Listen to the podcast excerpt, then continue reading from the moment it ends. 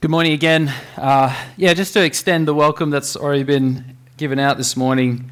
Uh, my name's Tim, one of the pastors here. If you haven't, uh, if we haven't met yet, uh, just want to say, real privilege to be able to gather this morning and to hear the word of the Lord together. Uh, and we're going to open up Ephesians chapter six in a short moment. Uh, but just before we get into it, just to let you know, um, in about two weeks we're going to be having a baby, which is very exciting.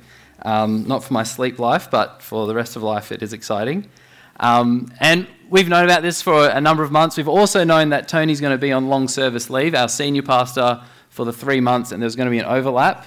It's not come as, as a surprise, and so we're well prepared to transition into that time with both of us away. There's people in place, there's plans in place, and uh, the Lord Jesus is still your shepherd uh, while we're away. Um, so while your more average shepherds, Tony and I, are away, he does not leave the building. Um, and so I just wanted to let you know that in two weeks um, we'll be off. Let's read Ephesians chapter 6. We're just reading four verses this morning Ephesians chapter 6, verse 5 to 9.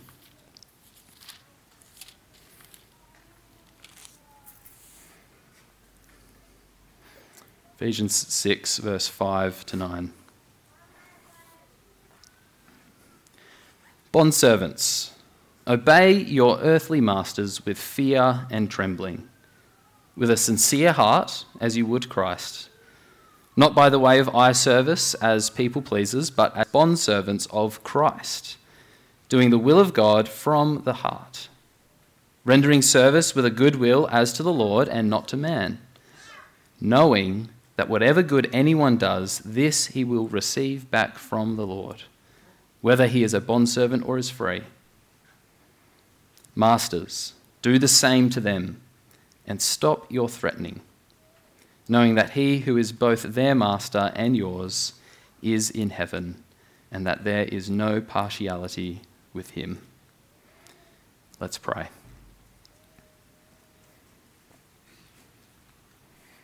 We thank you, Father, that you speak to us, that we have your word, and that you hold it out to us. Please speak to us now as we consider what you have to say about bondservants and masters, and fill us with love and hope and peace. Fill us with joy and righteousness as we, as we receive the food of your word to us. Please be at work amongst us by the power of your Spirit. We pray this in Jesus' name. Amen.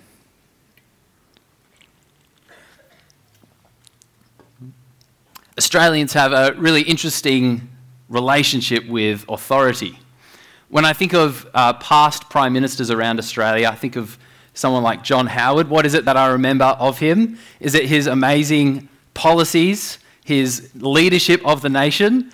Uh, no, it's of him running down the pitch about to bowl a cricket ball and it goes way off, nowhere near the batsman. Or it's overextended eyebrows. Australians have a really interesting relationship with authority. Uh, some have called it the tall poppy syndrome. Uh, whenever, whenever anyone gets elevated above the rest of, uh, rest of us, rather than honouring them and respecting them, they become the target for jokes and insults by all of those around. But the question we want to answer here today is not about Australian culture, but about God's word. And we want to come hear from God's word the answer to this question what does God say about how we respond to authority? And what if, what if you're in a position of authority over others? What would God's word have to say to you in that position? Our passage is going to help us answer those questions this morning. And together, we're going to see these things. We're going to have a look at ancient day slavery. We're going to think about slaves and masters in the church. And then we're going to see how all of this has really important things for us to consider in the modern world today. So let's get into it. We start by noticing that our passage this morning is about slavery. It uses the words bondservants and masters there in verse 5 and 9, which is language used to describe the economic institution of slavery. And the first thing we need to do here is actually just notice that there is such a thing as ancient day slavery and modern day slavery, and they have similarities, but they have very important differences as well. Modern day slavery is an evil that ought to be shut down immediately. People made in the image of God, treated as though they were the property of others, treated as less than human, uh, the slave drivers that abducted Africans away from their homes and families and countries to be sold as slaves in the south of the US and other places around the world committed a great evil. Those who traffic women and children as sex slaves to the highest bidder are worthy of God's divine justice. Today, there are 20 million people who are enslaved in the various forms of slavery around the world, and it is awful. The Bible condemns that kind of slavery without a question. The problem that it raises for us uh, is that when people see the slavery of the world today, they might think something like this in light of the passage that we have here today. Slavery is evil. The Bible promotes slavery. Therefore, the Bible is evil. Slavery is evil. The Bible seems to promote slavery. Therefore, the Bible must be evil too. That's the thinking that some people have followed in the past. The first thing to say in response to that is this the Bible teaches that every single person, male or female, white or black, young or old, are filled to the brim with value and worth and dignity with more clarity and greater force, in fact, than any other view of the world uh, that presents itself. We learn on the very first pages of the Bible that God created humanity in his very own image. So, any institution, any institution at all, that will not support that kind of view of humanity will find no support from the Bible. The second thing to say is this we cannot read back our modern day versions of slavery back into the Bible as though they're saying the same, as though they're the same thing. They're quite different. Certainly, slavery in the ancient world had its own evils, but it was an institution that still treated slaves as humans, or at least to a greater extent than modern day versions. Ancient day slavery was not race based, for example. People became slaves through economic necessity, through war, through kidnapping, or by birth. Slaves had the opportunity to rise to positions of significance in society, take on social responsibility. They could work as doctors, as tutors, as government officials. They could manage household finances, earn their own money, purchase their own freedom. Slaves even had access to certain political rights. So it was a different thing to modern day slavery, but it still had its own evils. Many slaves were worked to death or subjected to awful conditions. Female slaves were made to serve their master's uh, desires, and all slaves were regarded as property of their masters. Uh, one of the key distinctions between the two kinds of slavery if modern day slavery treats humans purely as property, Ancient day slavery treated slaves as human property. There was still a sense of human dignity and worth that was maintained in ancient day slavery, even if it still did have its own evils. And so, knowing this about the two types of slavery, there's the modern day slavery, which the Bible condemns as evil and abhorrent, uh, and then there's the ancient day slavery that seems to get uh, some airspace in the Bible. It's worth noting that even that kind of slavery, the slavery of the ancient world, is a slavery that, if we're being obedient to Scripture, we ought to set ourselves against even that kind of slavery ought to be abolished. And that's in the very words of Scripture. 1 Timothy chapter 1, verse 9 to 10. I'm going to read out these words. Understanding this, that the law is not laid down for the just, but for the lawless and disobedient, for the ungodly and sinners, for the unholy and profane. The passage then lists out different kinds of sins that need to be condemned. One of them included there is enslavers, those who take people captive to sell them into slavery. So here we see that Scripture, in fact, does not promote slavery. In fact, the, the Scriptures itself seek to abolish slavery, ancient day slavery included. So, knowing all of that background inf- information, we come then back to Ephesians chapter 6. Paul doesn't instruct them to cease the practice of slavery outright, does he? That's what you might expect that, that if Paul wants to work against the institution of slavery in the world, that he might say, Masters, set your slaves free straight away. Slaves, don't obey your masters. Serve the Lord only, not your master. But he doesn't say that, does he? And there's actually probably a couple of reasons why that's the case. Firstly, there's the very simple, pragmatic question Where's the slave going to sleep that night? A master was to provide their slaves with the necessary uh, components for livelihood. Where's their income and livelihood going to come from if Paul just says, let's stop that relation, relationship altogether?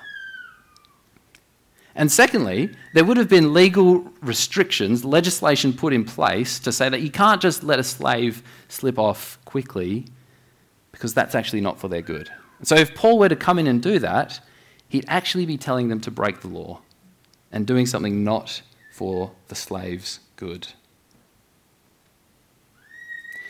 So, no, Paul doesn't instruct them to stop slavery altogether, but contained in these short four verses are powerfully subversive arguments. As Paul applies the gospel to the slave master relationship, he radically undermines it. And so let's notice some of those things. We're looking at Ephesians 6 5 to 9. And it's worth reminding ourselves that this passage comes as part of a section that he wants to, chapter 5, verse 15, help us to look carefully how we walk. 518, to live lives that are filled with the Spirit. 521, submitting to one another out of reverence for Christ. We, as followers of the Lord Jesus, are called to live out our lives in reverence for Christ. And just by way of reminder, who is this Christ? Who is it that we're called to live our lives out of reverence for? Well, let's remind ourselves. Chapter 1, verse 7 He's the one whose blood buys our redemption, the forgiveness of our trespasses, according to the riches of His grace. Through His blood, blood He lavishes His generous grace upon us. He blesses us with every spiritual blessing. And then, chapter 1, verse 20 to 23, we, we learn that he's the one who God mightily raised up from the dead and seated him at the right hand of the Father far above all rule and authority and power and dominion, and above every name that is named. All things have been put under his feet. And we are called to live our lives in reverence for Christ. We submit to him in everything. And so, God's word to slaves, then, chapter 6, verse 5, is this Bondservants, Obey your earthly masters with fear and trembling, with a sincere heart, as you would Christ. Living in submission to Christ, the King of Kings, Lord of Lords, does not mean that we ignore earthly authorities. So that's one kind of logic we could use, couldn't we? Uh, and we could apply. I submit to Christ. He's my boss, He's my king, so I don't need to submit to earthly authorities. But that's not what Paul says, does he? He says, Obey your earthly masters. Obey your earthly masters with fear and trembling. Which, by the way, is not saying slaves need to be anxiously despairing every time their master walks in the room. No, fear and trembling is just a saying used to describe treat this person with respect. Honor the authority that's been given to them over you. So obey your earthly masters with fear and trembling. Obey with a sincere heart, with willingness and for the good of your master, so serving their best interests rather than just your own. Serve them with a sincere heart, not just as eye service or as people pleasers. So the temptation for a slave was to be lazy when their master's not there, but to work when they're around. If I work when they're around, if I do all the good jobs while they're there, they'll be impressed by me and they may give me more things, they may take better care of me. And it's a human tendency, isn't it? I can remember when I worked as a general labour, labourer on a work site. It was a bunch of apartment buildings in the city. There was a bunch of us general labourers, actually.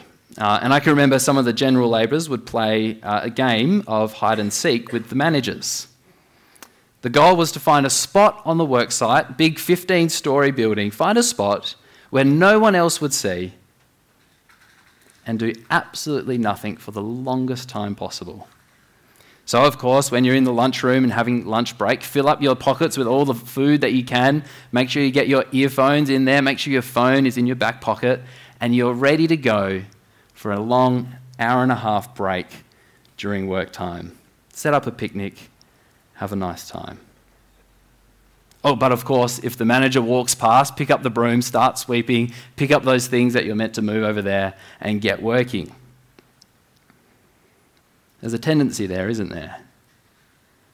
To only work when those who have authority over us are watching and can see. But it's a tendency that the Lord speaks into and he says, no. He says, don't, don't be like that. Don't just serve by way of eye service, service or as people pleasers. Sincerity of heart. And radically and shockingly, verse 6, he says, serve as bondservants of Christ. It's littered throughout these verses, isn't it? Verse 5, obey as you would Christ. Verse 6 as slaves of Christ, doing the will of not your master, the will of God.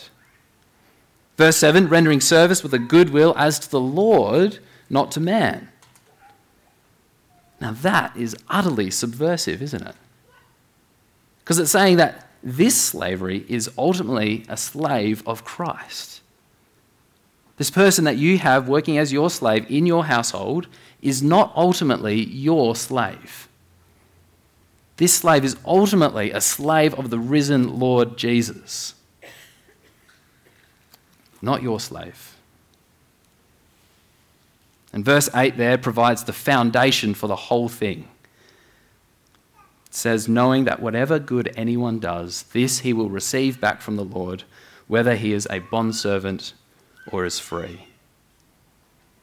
See, the good done in this life will receive a reward in eternity.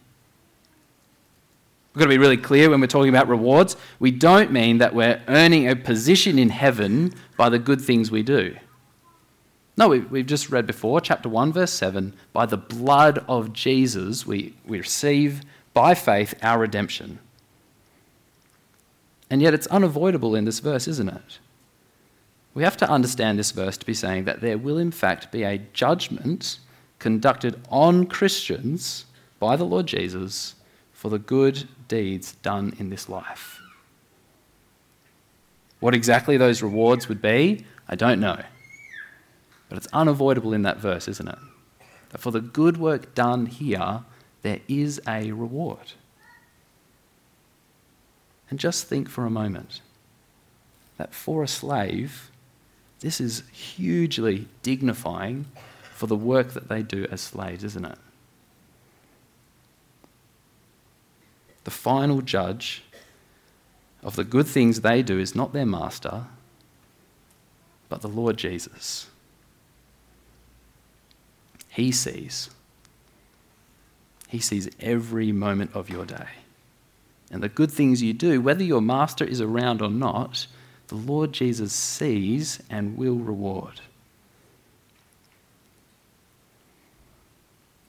And to push the envelope a little further, notice also there at the end of verse 8 this is a judgment conducted whether bondservant or free.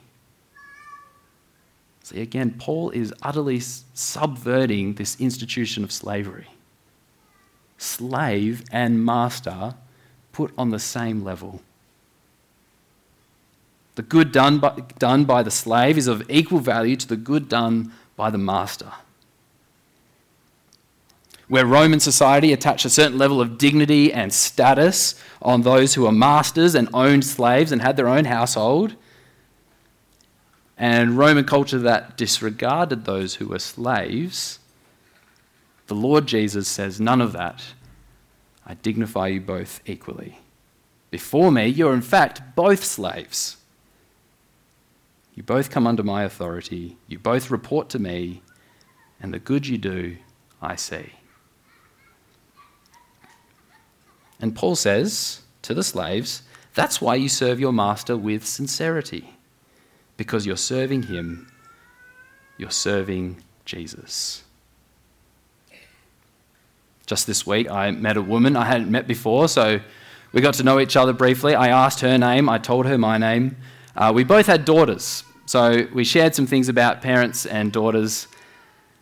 And then I asked her what it was that she does for a living. What is it that she does with her time during the week? And it was slight, but I could tell that there was just this little bit of hesitation in sharing with me what she did for a job.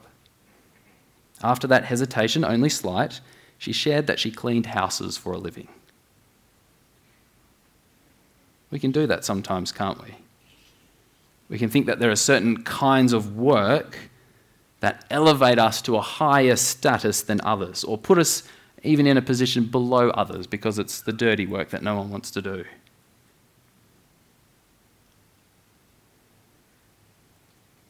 What we read here undoes our system of evaluating people based on the kind of work they do, doesn't it?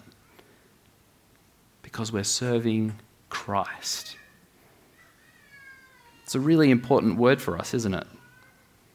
We spend around 40 hours a week working. We spend around you know, 40 hours a week either working as self employed, an employee, or, or we do the work of managing a household and looking after little children. What we do during the week matters to the Lord.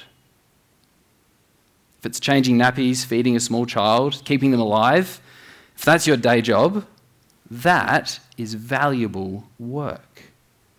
It's valuable work for lots of reasons, but one reason we read here in our passage is that it's work done for the Lord. If you're engaged in the work of cleaning houses, that's valuable work, isn't it? It's valuable for lots of reasons, but we read here that it's because it's done for the Lord.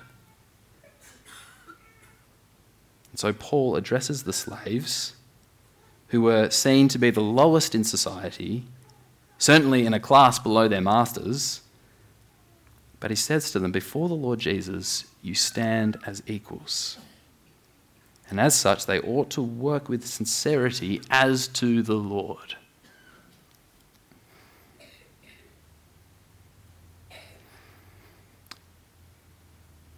Verse 9. The passage moves to address masters. Masters do the same thing.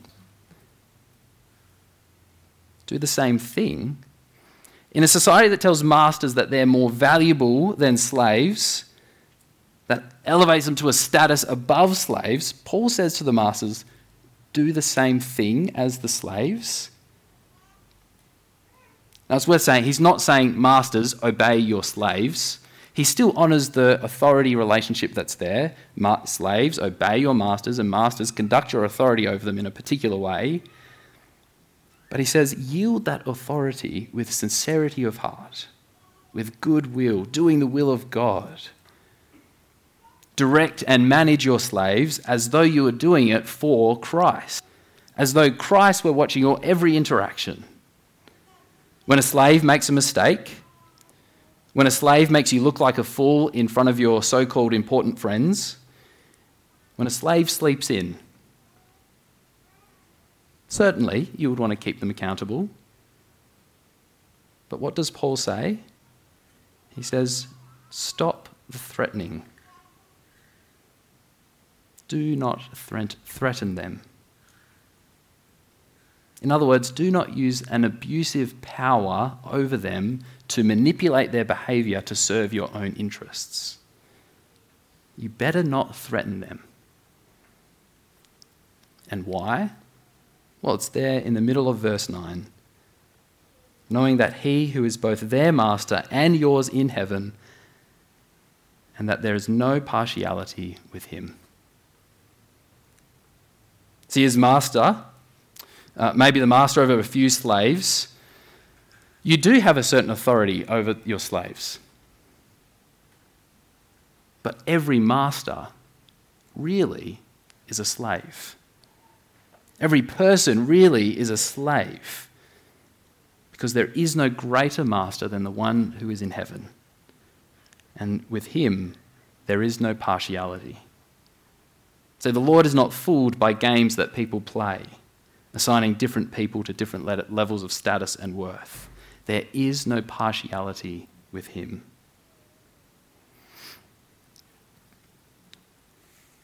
In our part of the world and in this time of history, the slave master relationship hardly exists. But there are profound things that God wants to reveal to us here in these short verses. And I want us to highlight two as we race to a close. First, yeah, of course, the slave master relationship is very different to anything we have in this world, but there is a parallel between that one and the relationship between an employee and an employer. There's a similar dynamic of authority and submission, and it's a relationship that concerns our work life.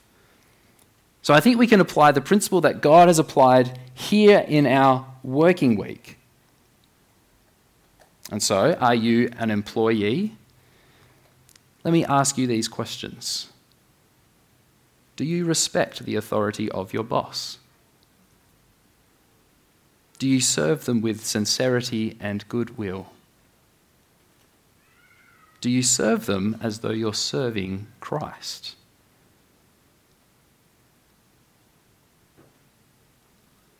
What's your attitude towards them when they're not in the room? What's the difference between how hard you work for them when they're there compared to when they're not. You serve them as though you're serving Christ. Let's flip it. Are you an employer? Do you do the same things? Do you treat them with sincerity of heart? Do you treat them as though Christ is in the room as you're speaking to them? And perhaps, as our passage does this morning, do you need to be challenged? Do you need to be challenged to stop your threatening? Because that would dishonor Christ.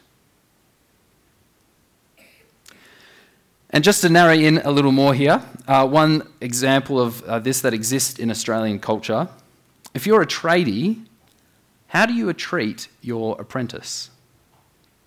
Seems to be a feature of Australian culture uh, that we treat apprentices as worthy of less dignity than tradies. Now, I want to say I understand a few things. Firstly, I understand that as a tradie, when you take on an apprentice, you're actually taking on quite a lot of cost financially to pay for them to be there. And secondly, I understand that they can be less competent than yourself. They've had less years' experience, uh, they don't know what they're doing sometimes, and really, they need a lot of help to get where they need to be. But what does this word from the Lord have to say about that relationship dynamic? I think it says that we need to treat apprentices with dignity and honour and serve them as we're serving Christ. Still have authority over them, still keep them accountable, still help them to become more and more competent in their job, but to treat them with respect and dignity. And just to clarify, this doesn't mean that every now and again you don't send them to the workshop and ask for a left handed screwdriver. But I think there is a word here that would challenge some of the attitudes that we have towards apprentices in the workplace. We ought to treat them with sincerity of heart, with their best interests at heart, always doing the will of God. And if you're an apprentice here, you need to hear these words too. You need to recognize that tradie has taken on financial cost in inviting you into the business. You need to recognize that you indeed actually have a lot to learn, and being proud and cocky is not the best attitude to have towards your tradie. No, serve your tradie with respect. Honour his authority. Do what you can to serve him as you serve Christ. That's the first thing. And finally, to close, this has implications for how we treat one another, doesn't it? These words Paul wrote uh, were addressed to a church. A church that probably had slaves and masters sitting in the pews.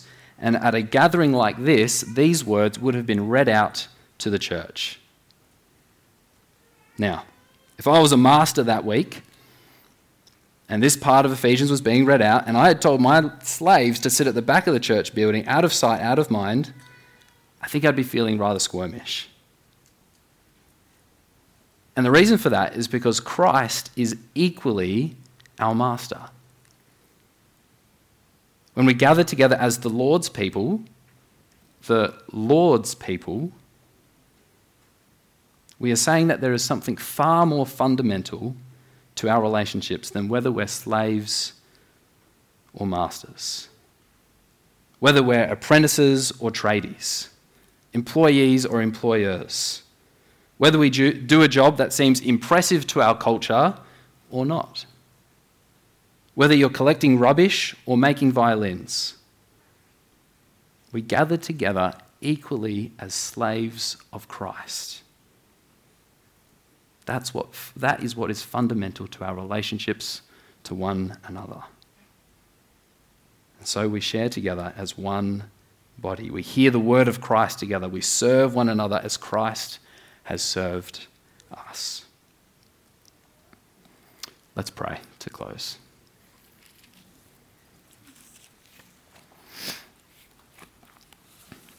To pray, we're going to read these verses from Philippians chapter 2 about our Lord Jesus. Do nothing from selfish ambition or conceit, but in humility count others more significant than yourselves. Let each one of you look not only to his own interests, but also to the interests of others. Have this mind among yourselves, which is yours in Christ Jesus, who, though he was in the form of God, did not count equality with God a thing to be grasped but emptied himself by taking the form of a servant, being born in the likeness of man. And being found in human form, he humbled himself by becoming obedient to the point of death, even death on a cross. Therefore, God has highly exalted him and bestowed on him the name that is above every name so that the name of Jesus every knee should bow in heaven and on earth and under the earth, and every tongue confess that Jesus Christ is Lord to the glory of God the Father. Our Father, we come before you in the name of Jesus, our great Lord Jesus, who came as a slave. The Lord Jesus, who came to serve our interests above his own. who went to the cross, whose blood was spilt, to serve us. And we come before you in the name of the Lord Jesus, the one who has been raised to the highest place, who has been glorified above every power, to the glory of God the Father. Father, help us to serve as Jesus served Help us to love the Lord Jesus as the glorified, risen King. We pray this in Jesus' name. Amen.